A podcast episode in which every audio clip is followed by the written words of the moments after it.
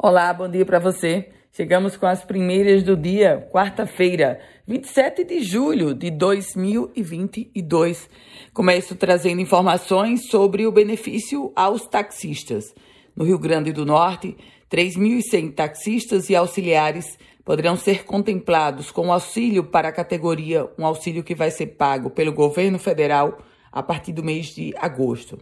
Só em Natal, são mil e dez permissões para táxi, que com auxiliares pode chegar a dois mil profissionais.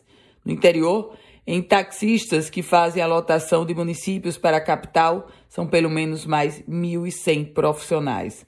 Os dados constam no Sindicato dos Trabalhadores Autônomos de Transporte Especial Intermunicipal e, claro, também no Sindicato dos Taxistas.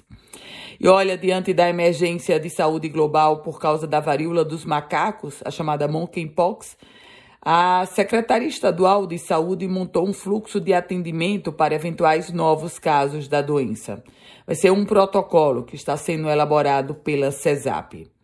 E falando agora sobre eleições, no contexto do Tribunal Regional Eleitoral, o T R E julgou improcedente, ou seja, negou, dois processos de propaganda antecipada envolvendo a governadora Fátima Bezerra e o ex-prefeito de Natal, Carlos Eduardo Alves, e um outro relacionado ao deputado estadual Kelps Lima e o ex-vice-governador Fábio Dantas.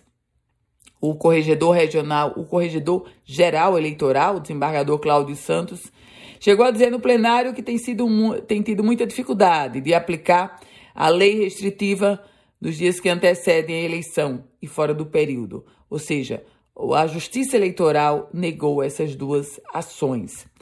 E depois de protesto, a Universidade Federal do Rio Grande do Norte abriu um procedimento sobre as denúncias de assédio.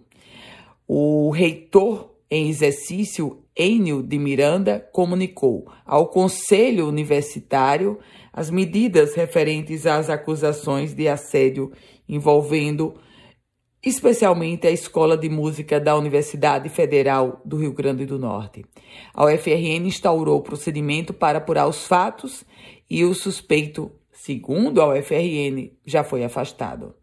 Tem protesto hoje, protesto dos servidores da Secretaria Municipal de Saúde da Prefeitura de Natal, que estão fazendo uma paralisação por vinte e quatro horas. O sindicato afirmou que vai cumprir a lei de greve de trinta por cento do efetivo. Polícia. A Polícia Civil do Rio Grande do Norte prendeu uma mulher de trinta anos, suspeita de praticar estelionato e aplicar golpes, contra vinte e duas pessoas, a maioria idosos, em João Pessoa. O golpe total aplicado pela mulher, os valores estimados chegam a cento e setenta mil reais.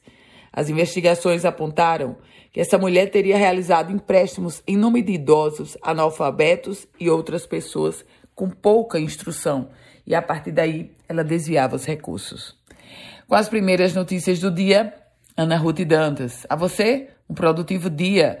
Quer compartilhar esse boletim? Fique muito à vontade. Quer começar a receber? Manda uma mensagem para o meu WhatsApp. nove oito sete um seis oito sete oito sete.